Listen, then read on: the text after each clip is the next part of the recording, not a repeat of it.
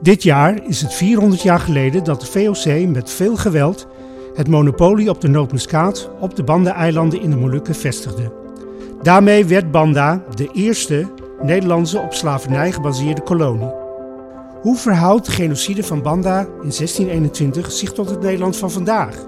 Welke onvertelde verhalen mogen en moeten een plek krijgen in het collectieve geheugen van Nederland? Het Scheepvaartmuseum staat hierbij stil en houdt deze geschiedenis tegen het licht. Onder andere met de fotografie-tentoonstelling I Love Banda en een onderzoek naar een wel heel bijzonder manuscript verteld vanuit een Bandanees perspectief. In de driedelige podcast, het Scheepvaartmuseum Banda en Beyond, verkent Beyond Walls samen met het Scheepvaartmuseum, experts, historici en kunstenaars deze bewogen historie. Samen belichten wij op deze manier het koloniale verleden en zijn impact op het heden. Mijn naam is Glenda Patipaloui en ik ben educator, momentproducer bij Beyond Wells. Houd me heel veel bezig met de Molukse eilanden, geschiedenis, natuur. En ik zit hier met Wim Manuhutu, maar ik noem hem Oom Wim Manuhutu, want dat is gebruikelijk in de Molukse cultuur. Dus Oom Wim. Dankjewel Glenda. Mijn naam is Wim Manuhutu. Ik ben historicus, ik ben docent geschiedenis aan de Vrije Universiteit en ik ben uh, erfgoedprofessional. En het is een voorrecht om dat samen met jou te mogen doen, Glenda.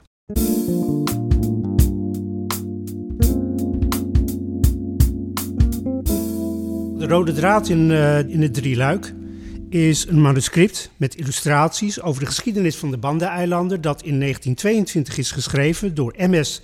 Narabati uit het dorp Lontor op het eiland Groot Banda.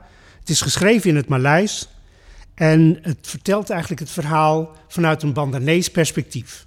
En het is onlangs opgedoken in de collectie van het Scheepvaartmuseum hier in Amsterdam. We staan hier bij het manuscript en er staat een mooie pagina open met een illustratie.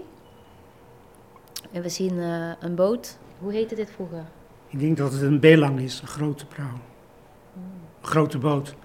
En wat bijzonder is, het is, het is fantastisch handschrift. Heel gelijkmatig, heel goed om te, goed om te lezen. Het is, het is inkt, het is met, met een kroontjespen, denk ik, geschreven. En het feit dat, dat we kijken naar een manuscript wat, uh, wat bijna 100 jaar oud is, 1922, is eigenlijk wel heel bijzonder. En als we kijken naar de afbeelding bijvoorbeeld, we zien daar ook vissen, we zien Dolfijnen. een dolfijn, we zien een inktvis, we zien vlaggen. Dus het is een ontzettende rijkdom aan, aan informatie. En uh, als we kijken naar de, ook de inhoud van dit manuscript, dat is gedetailleerd, het heeft plaatsnamen, persoonsnamen. Dus het is een ontzettende rijke bron van, uh, van informatie vanuit het perspectief van de mensen van, uh, van Lontor op Groot Banda. En ik moet zeggen dat, dat ja, het is niet ook zomaar een paar pagina's. Het zijn meer dan 80 pagina's. En ik moet eerlijk zeggen dat ik me niet had gerealiseerd dat het zo groot was. Ik dacht eigenlijk dat het een kleiner uh, manuscript zou zijn. Dus het is in allerlei opzichten is het een heel bijzonder stuk. Een heel bijzonder stuk. En Glenda, als jij als jongere, uh, als iemand van de jongere generatie met Molukse wortels, als je nou naar, naar dit, dit manuscript kijkt, wat, wat, wat denk je dan? Wat gaat er dan door je heen? Ja, ik heb een heleboel gevoelens eigenlijk, een heleboel vragen ook. Um, ja, bij die illustraties zie je een boot hè, en uh, ook de vissen. Daarmee wordt ook wel aangeduid, denk ik dan, hè, hoe belangrijk de natuur is. Um, ja, dan vraag ik me af hoe is de relatie met, uh, met mens en natuur? Want het ziet er zo vredig uit. En dan ben wat voelt u dan? Nou, Buiten dat het zo bijzonder is. Nou, ik voel dat je zo echt, als je naar het handschrift kijkt, ook naar die tekening, dat je echt als het ware in, in contact bent op een of andere manier met mensen, de mensen die, of de meneer die dit uh, 100, bijna 100 jaar geleden heeft geschreven. En dat is denk ik ook het bijzondere van een museum en, en objecten. Je kunt alles digitaliseren, maar je staat eigenlijk één uh, handdruk af van iemand die dit 100 jaar geleden heeft, heeft opgeschreven. Ja. En dat, dat vind ik wel heel, heel, heel erg, uh, erg bijzonder. Dus wat je eigenlijk ziet is hoe, hoe wordt beschreven hoe het leven ook vroeger van de mensen op Banda was. Dat hij natuurlijk ontzettend afhankelijk was van de zee. Dus vandaar ook die afbeeldingen met die vissen, met die, met die inktvissen, met de dolfijn. Dus het geeft ook behalve heel veel informatie over geschiedenis, geeft het eigenlijk ook een heel mooi beeld van het leven van de mensen op Banda. Die, dat natuurlijk onlosmakelijk verbonden is met de natuur. Ja. Zoals jij al dat zei. Dus ik denk dat er zoveel eh, uit, uit dit manuscript te halen is. Ja. En, en daarom is het heel bijzonder dat het nu weer boven water, een beetje symbolisch, is gekomen in de collectie van dit, eh, van dit museum. En dus ook binnenkort toegankelijk is voor, eh, voor een breder publiek. Prachtig zeg. Mooi. Ja. En ik denk dat dat, ik hoop dat dit, of ja, dat het toegankelijk wordt voor iedereen. En eh, dat hier echt levenslessen uitgehaald mogen worden. Want ik geloof wel dat hier, eh, buiten dat, dat, een verhaal wordt geschreven, echt een mooie message eh, achter zit, joh. Die voel ik nou al.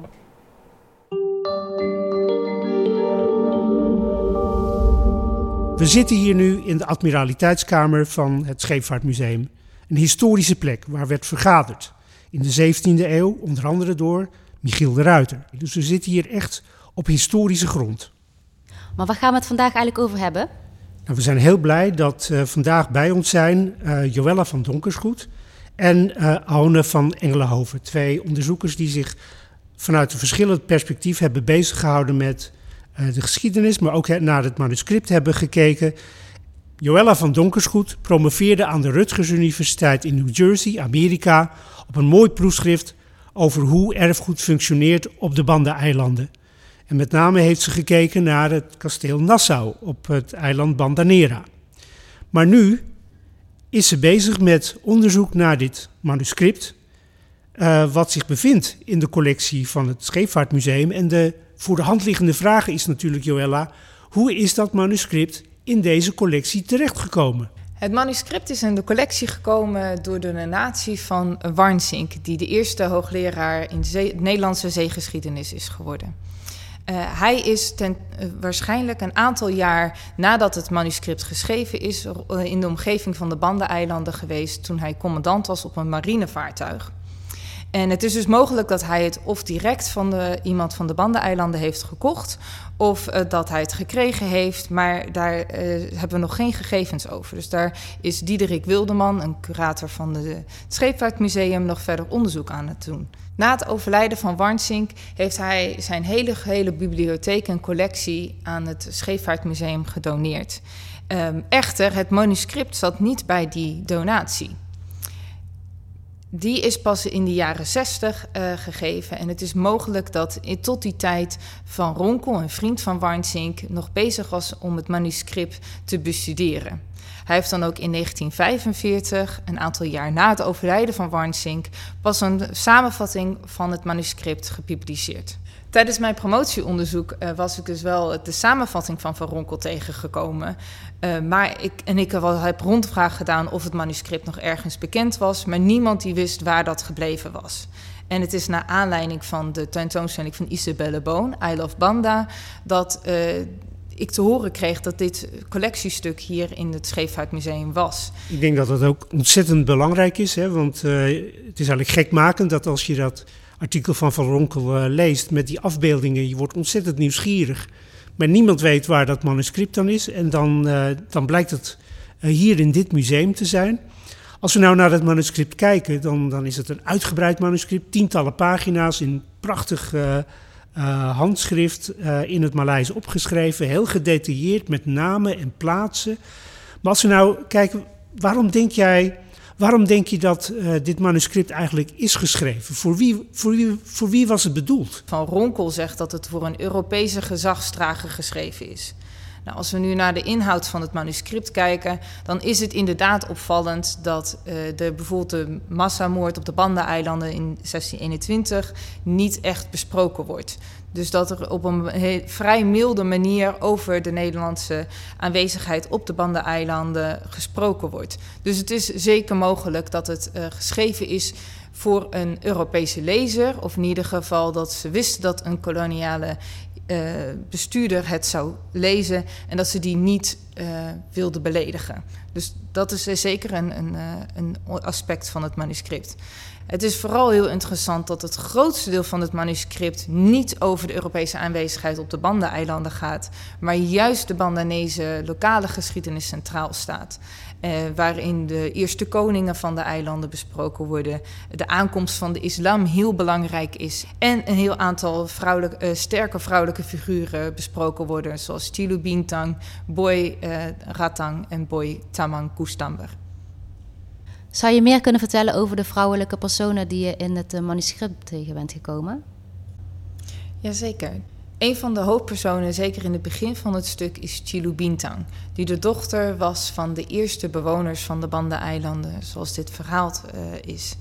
En het interessante van het verhaal en de rol van Chilu Bintang is dat uh, zij bijvoorbeeld ontdekte dat je aan de stand van de zon kon zien welke tijd het was, of het eb en vloed was. En dat zij dus echt wel een leidende rol heeft gespeeld in die eerste samenleving op de Banda-eilanden. Uh, daarbij is het ook interessant uh, om te weten dat Chilu Bintang uh, volgens dit manuscript getrouwd is met de koning van de Majapahit-rijk, wat een heel belangrijk rijk is in de Indonesische geschiedenis.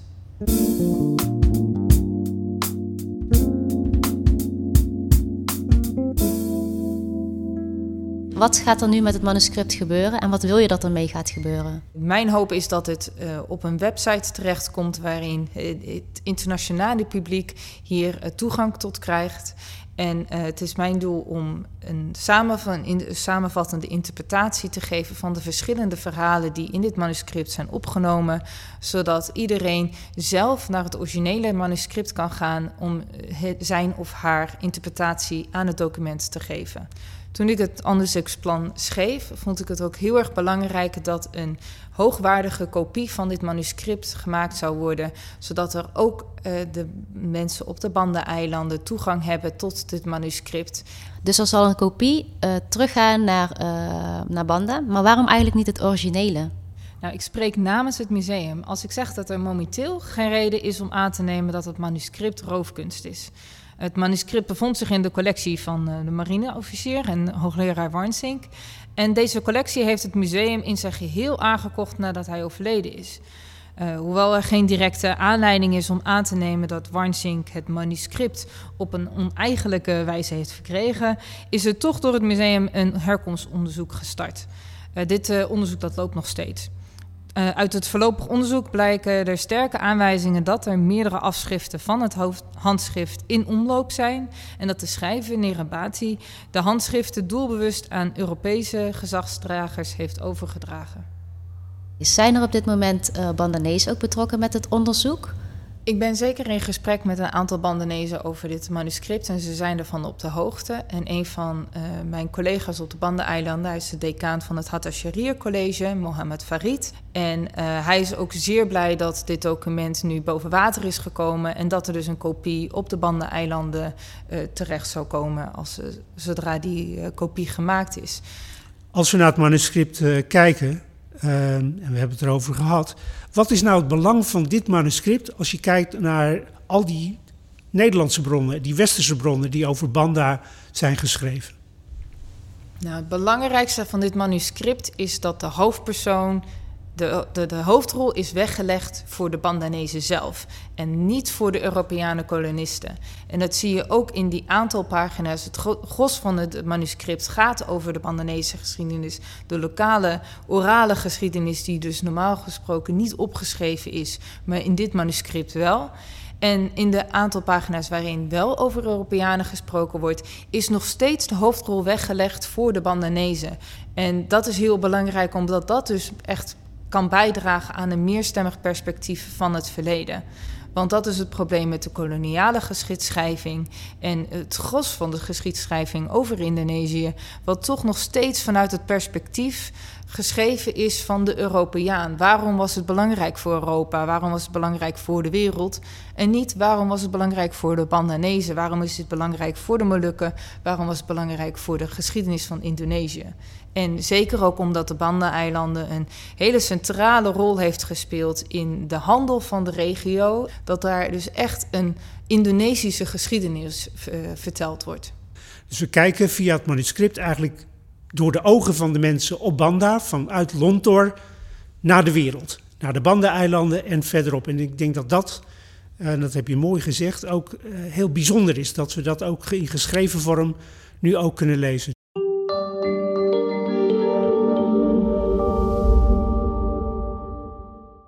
Ook hier aan tafel hebben we dokter Orne Engelenhoven. Maar ook noem ik hem vandaag oom. Oh, terima kasih banyak. oom Orne is taalwetenschapper, onderzoeker en universitair docent aan het Instituut van Regiostudies. Met zijn onderzoek richt hij zich op verschillende taalkundige en antropologische taalkwesties in en uit Indonesië, Oost-Timor en de Molukken, waaronder orale tradities en bijvoorbeeld het gebruik van inheemse talen voor de overdracht van rituele kennis. Wat maakt dit document bijzonder vanuit uw rol als taalwetenschapper, gespecialiseerd in uh, ja, de oorspronkelijke en bedreigde talen van de Molukken? Wat ik interessant vind aan dit manuscript is dat het uh, heel duidelijk een weerspiegeling is van hoe je een verhaal vertelt. Eigenlijk zonder tekst. Dat vind ik, dat vind ik het hele mooie. Dus als je het hardop voorleest, dan hoor je eigenlijk precies hoe mensen uh, in de Molukken een verhaal vertellen. Deze tekst hoor je eigenlijk uh, Ambons Maleis of Centraal Molukse Maleis, maar ook de manier waarop mensen, of oude mensen, een verhaal vertellen. Dus het is precies zoals, uh, naar mijn mening, hoe een verhaal verteld wordt. En dat is uniek, omdat we, dit is gewoon iets van, van een tijd die wij niet meer hebben. En dat maakt het uniek. Dus het is uh, erfgoed voor mij. Wat je natuurlijk heel veel in dit manuscript ziet, hè, dat zijn genealogieën. Dus familiegeschiedenis. En is dat nou ook heel typerend voor de manier waarop de mensen zelf verhalen vertellen en het, en het verleden zich herinneren? Ja, uh, dat, dat is een theoretisch uh, iets. Dus dat heeft te maken met, um, hoe zeg je dat in, goed Nederlands? Met, met semiotiek. Dus uh, als je uit een gemeenschap komt, als we het universeel trekken, als je uit een gemeenschap komt die geen. Um, laten we zeggen, literaire achtergrond heeft, of een geletterde achtergrond, dan zul je zien dat als een verhaal dat je vertelt, dat moet echt zijn, dat je dan dit gaat doen. Dus dan ga je zeggen, nou, uh, dit is de zoon van die, is de zoon van die, is de zoon van die. En je gaat zo ver mogelijk terug. En hier, in, deze, in dit manuscript, zie je bijvoorbeeld heel mooi, dat het helemaal wordt teruggelinkt naar Noach. Iets wat mij ook heel erg opviel in de tekst en uh, wat mij ook heel erg opviel tijdens mijn onderzoek op de Banda-eilanden, is dat data eigenlijk helemaal niet belangrijk zijn. Wat u dus zegt dat dat veel meer belangrijk is van die genealogie, dat het doorgegeven wordt, dat daar het belang ligt en niet zozeer de westerse notie van, van data. Uh, ik denk dat hij daarin uh, gelijk heeft, van het idee van een, een jaartal op zich al is heel specifiek uh, zeg maar een westers iets. Wat wel heel belangrijk is, denk ik, het Bananees is natuurlijk een centraal Molukse taal en die hebben een woord voor tijd. Terwijl ik werk helemaal in het zuiden, daar hebben wij geen woord. Wij hebben het concept tijd wel, dat is iets heel anders, maar we hebben het woord voor tijd niet. Daar gebruiken gewoon het woord zon voor. Als we nou teruggaan hè, naar, de, naar, de, naar het manuscript en ook het belang van het, van het manuscript. Jij bent zelf ook verteller. Je zei eigenlijk, eigenlijk zou je dit manuscript niet alleen moeten lezen, maar je zou het vooral moeten horen. Maar dat is het, het interessante. Dit ding is dusdanig geschreven dat je het kan voordragen. Het is een soort uh, manuscript voor, inderdaad voor een voordracht. Als het dus de, uh, meer als tekst begrepen moet worden, zou u een stukje kunnen voorlezen zodat we kunnen horen hoe het gesproken moet worden en eigenlijk uitge. Uh, oh, dat wil ik wel proberen, ja. ja. Kemudian itu burung-burung kembali bercerita. Anda yang sudah timbul lebih dabu, maka berkata burung itu kepada Nabi Allah Nuh dengan perkataan ini, burung-burung sasa sidang satiu nikilala, ukur anda nei ini perkataan burung. Maka dengan kuasa Tuhan Rabbul Alamin, semuanya tanah-tanah sudah timbul lagi, berturut-turut.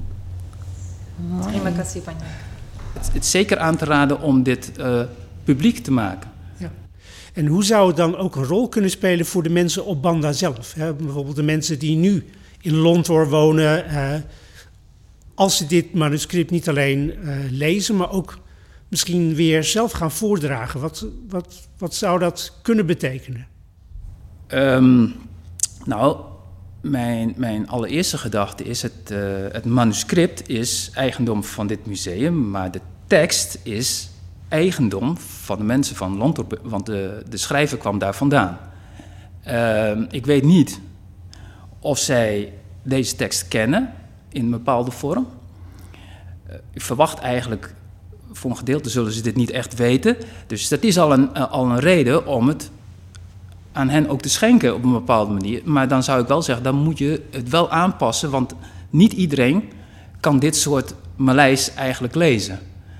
Uh, dus je zou eigenlijk een standaard Indonesische vertaling moeten maken voor de mensen uh, in Indonesië. Want het is echt een belangrijk uh, document. Hoe bekijkt u dan het manuscript? Ziet u dat als een object dan? Dat moet worden geconserveerd en tentoongesteld? Of ja, hoe ziet u het manuscript het liefst? Ehm, Vanuit uw kennis ook en vanuit uh, eigenlijk ook uw roots op de Molukken. Ah, oké. Okay. Dan krijg je dus dubbel antwoord. Ja.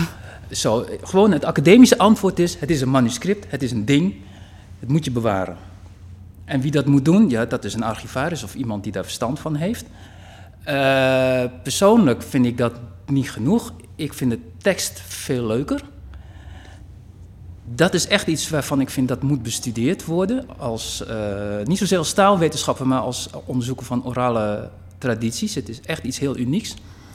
En waar ik een beetje huiverig voor ben, is dat uh, de, gem de Molukse gemeenschap in Nederland uh, zijn oren laat hangen enigszins naar wat de, wat de Nederlandse omgeving daarvan vindt. Hoe bedoel je Daar, precies? Uh, nou, ik kan me voorstellen, hè, wij Zuidwest-Molukkers hebben dat heel erg sterk. Um, is dit nou wel waar? Want die jaartallen kloppen niet.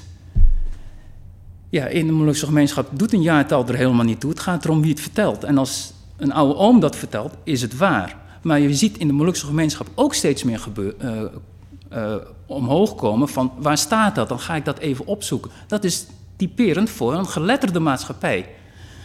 Ik heb dat nooit bij mijn opa gedaan van waar staat dat? Dat ga ik even opzoeken. Mijn opa zei het, dus is het zo. En toen ik later dacht van, ja, maar dat vind ik toch wel moeilijk hoor, zo'n vliegend zwaard. Ja, maar mijn opa zei het, dan, dan word je dus dubbel. Dan denk je aan de ene kant, dat kan niet hè. Dat kan niet, dat is heel Nederland. Dat, kan niet, vliegende zwaard, dat kan niet. Want het heeft toch geen vleugels, leeft niet. En aan de andere kant, mijn opa zei het, dus het is wel waar. Dus ik heb twee waarheden tegelijkertijd. En in mijn onderzoek maak ik een onderscheid tussen vertelwerkelijkheid, dat is hier, we zitten op een stoel op een houten vloer, en de vertelde werkelijkheid. En Molukkers zijn daar heel erg duidelijk in. Vertelde werkelijkheid is waar, maar niet voor een Nederlander. Voor een Nederlander is de vertelwerkelijkheid waar. Hier zo, met de microfoon voor mijn neus, dat is waar.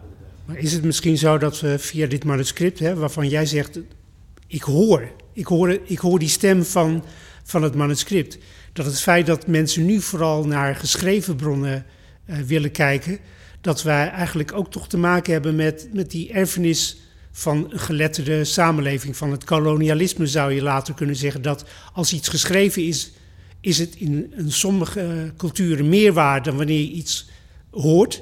Terwijl je zou kunnen zeggen, daar, dat heb je mooi uh, uitgelegd, van oudsher in die Molukse cultuur. Het gaat, er van, uh, het, het gaat erom wie wat vertelt. En als dat mensen zijn die recht hebben om dat verhaal te vertellen, is dat waar. En daar wordt helemaal niet gevraagd van, heeft u ook nog een papiertje waarop dat staat? Want zo wordt, zo wordt die kennis toch van oudsher niet overgedragen. Nee, degenen die recht hebben om iets te vertellen, die vertellen iets, of juist niet. En daar houdt het eigenlijk op. We hebben natuurlijk ook in de Molukse gemeenschap heel duidelijk... het is nooit de vraag waar staat dat. Het is altijd de vraag wie zei dat. Oh, zei hij dat? Ja, oké, oké, oké. Ja, wij zien het anders, maar zij moeten dat zo zeggen. Is oké. Wat me opviel in het manuscript was dat uh, die, die versjes die ze kabata noemen, of kapata, waar mensen dus zo'n versje zingen. En daar zit dus een heel verhaal achter, eigenlijk. Ja, kunt u uh, vertellen wat een kabata is? Een kapata is een um, gesproken gedicht, laat ik het zo zeggen. En je kan het, uh, ja, daar heb ik geen goede term. Je kan het zingen, dat gebeurt ook wel, maar je kan het ook ritmisch voordragen. In Engels noemen we dat chanting, maar ik weet niet een goed Nederlands woord daarvoor. Dat, dat kan je doen.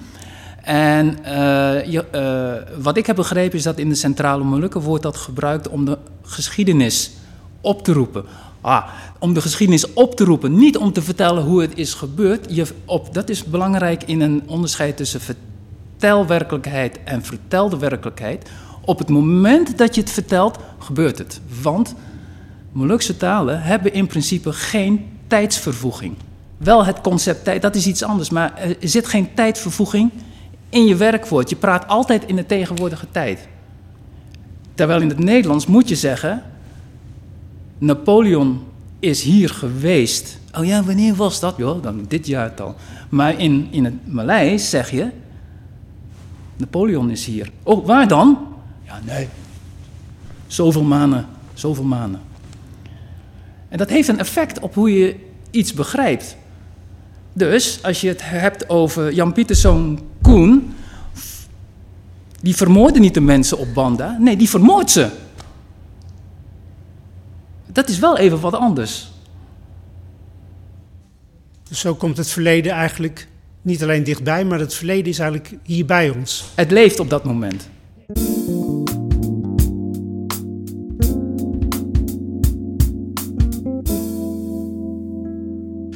Als we dan kijken naar, de, naar dit manuscript, hè, wat, zijn er ook stilten? Zijn er ook dingen waarvan je tijdens het lezen eigenlijk vermoedt dat ook wordt verteld door het juist niet in de tekst op te nemen? Ja, dit heeft natuurlijk te maken met uh, vertelsymboliek.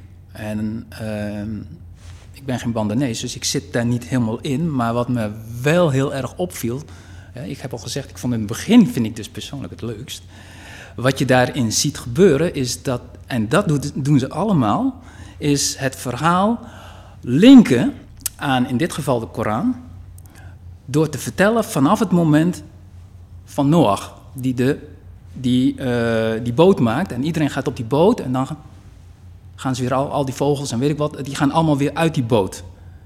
En dan gebruikt hij Arabische terminologie voor, maar op, dat vertelt hij op dat moment, als hij dat vertelt, is het dus waar, want het is gerelateerd aan de Koran, daar staat het in, oké.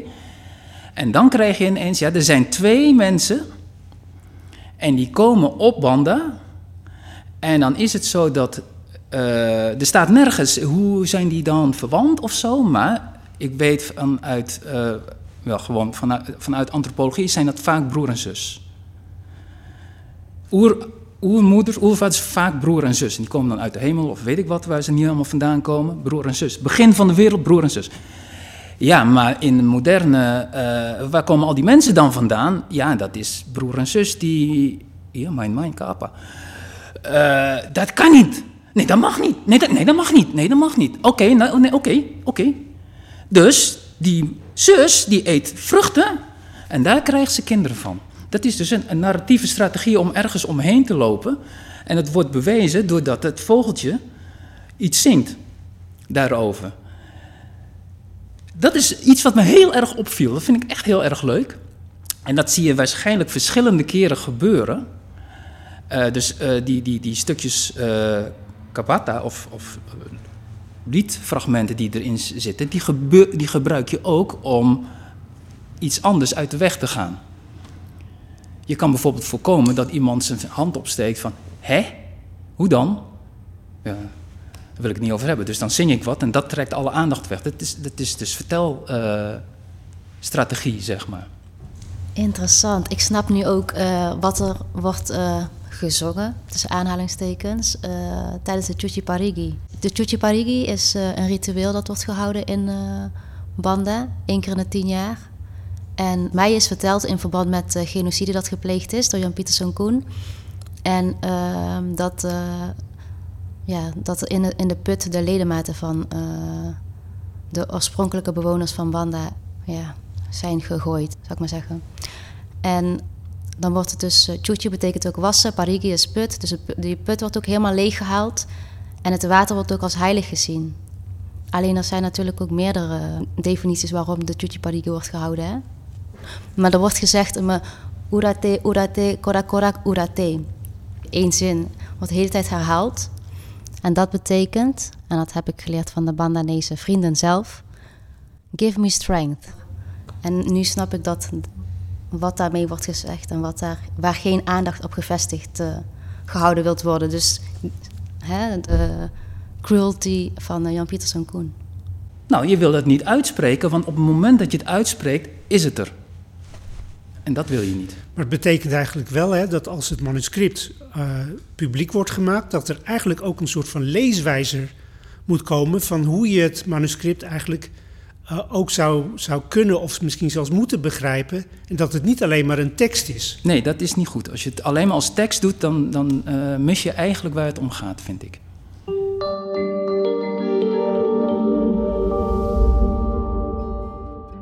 In de volgende aflevering van Banden en Beyond spreken oom Wim en ik met cultuurhistoricus Nancy Jouwe over de rol van slavernij op banden.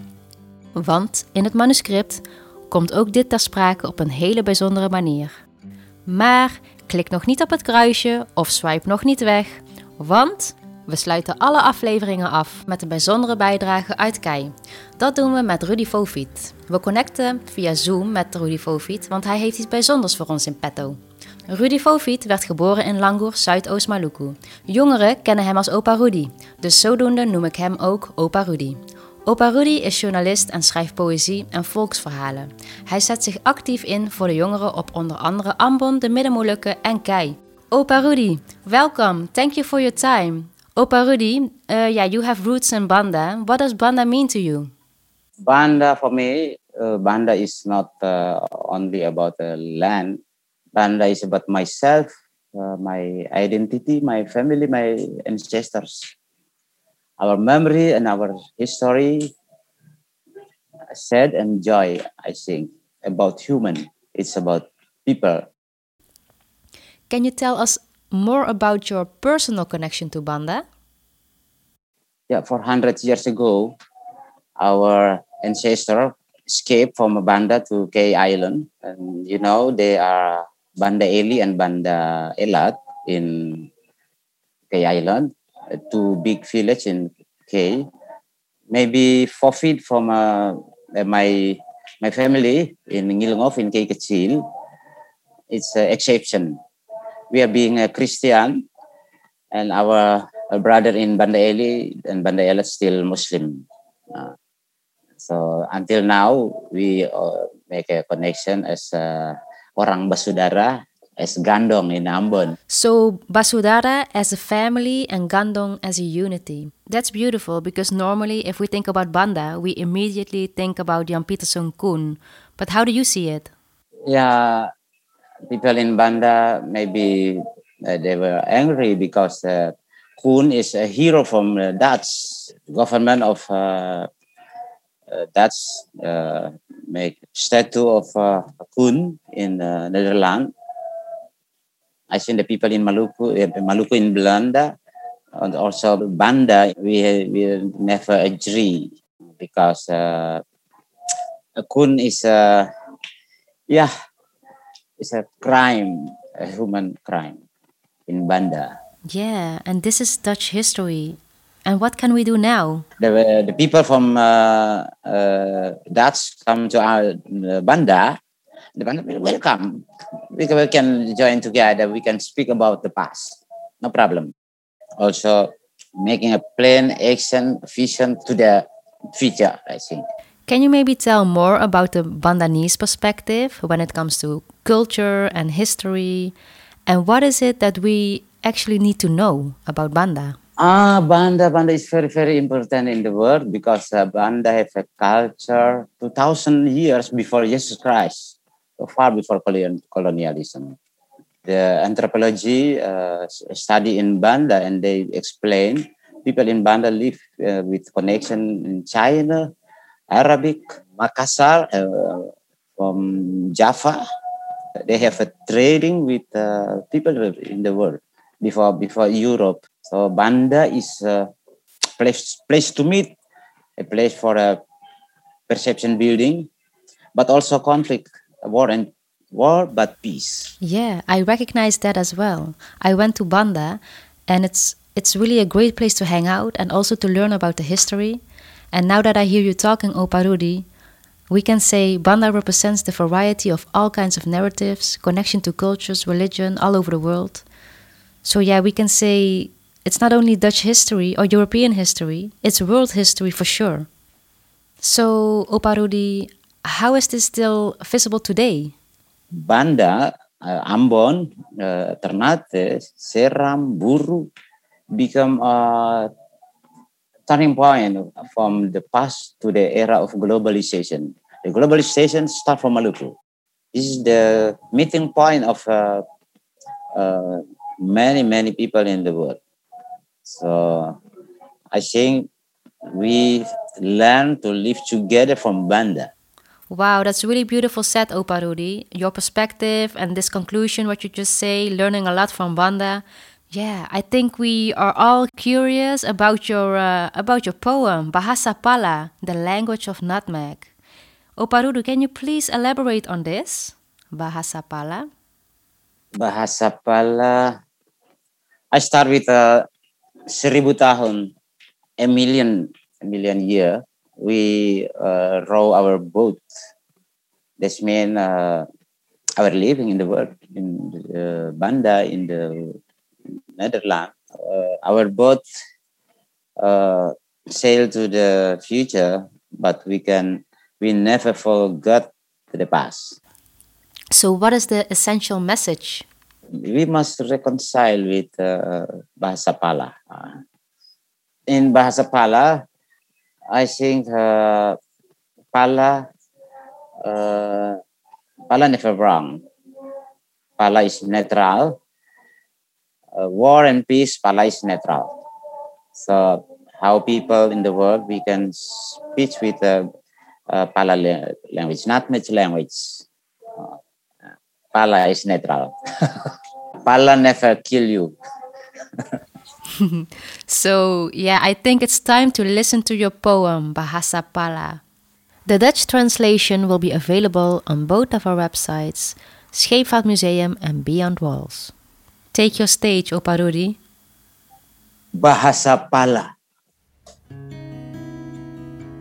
Seribu tahun kami dayung sampan. Tinggalkan Neira di belakang sejarah. Tetapi karung-karung kenangan kami bawa. Masih harum pala dan amis darah. Kami kuburkan bara amara pada jiwa biru laut Banda. Tetapi rindu adalah dendam. Siapa kuat tahan? Kami hapus air mata di layar berbunga. Kami harus lupa pada segala siksa agar anak cucu kami lahir merdeka. Sebab Lewerani selalu kirim salam. Kami sudah sangat jauh berlayar. Berigi rantai sudah keringkan duka. Hanya pala masih terus berbunga. Sekalipun tetap merana di jemuran. Kami ingin bicara dalam bahasa pala. Kami ingin bicara dalam bahasa tanah. Sebab dalam jiwa Neira yang sederhana, dendam itu percuma dan sia-sia saja. Banda 21 Desember 2020.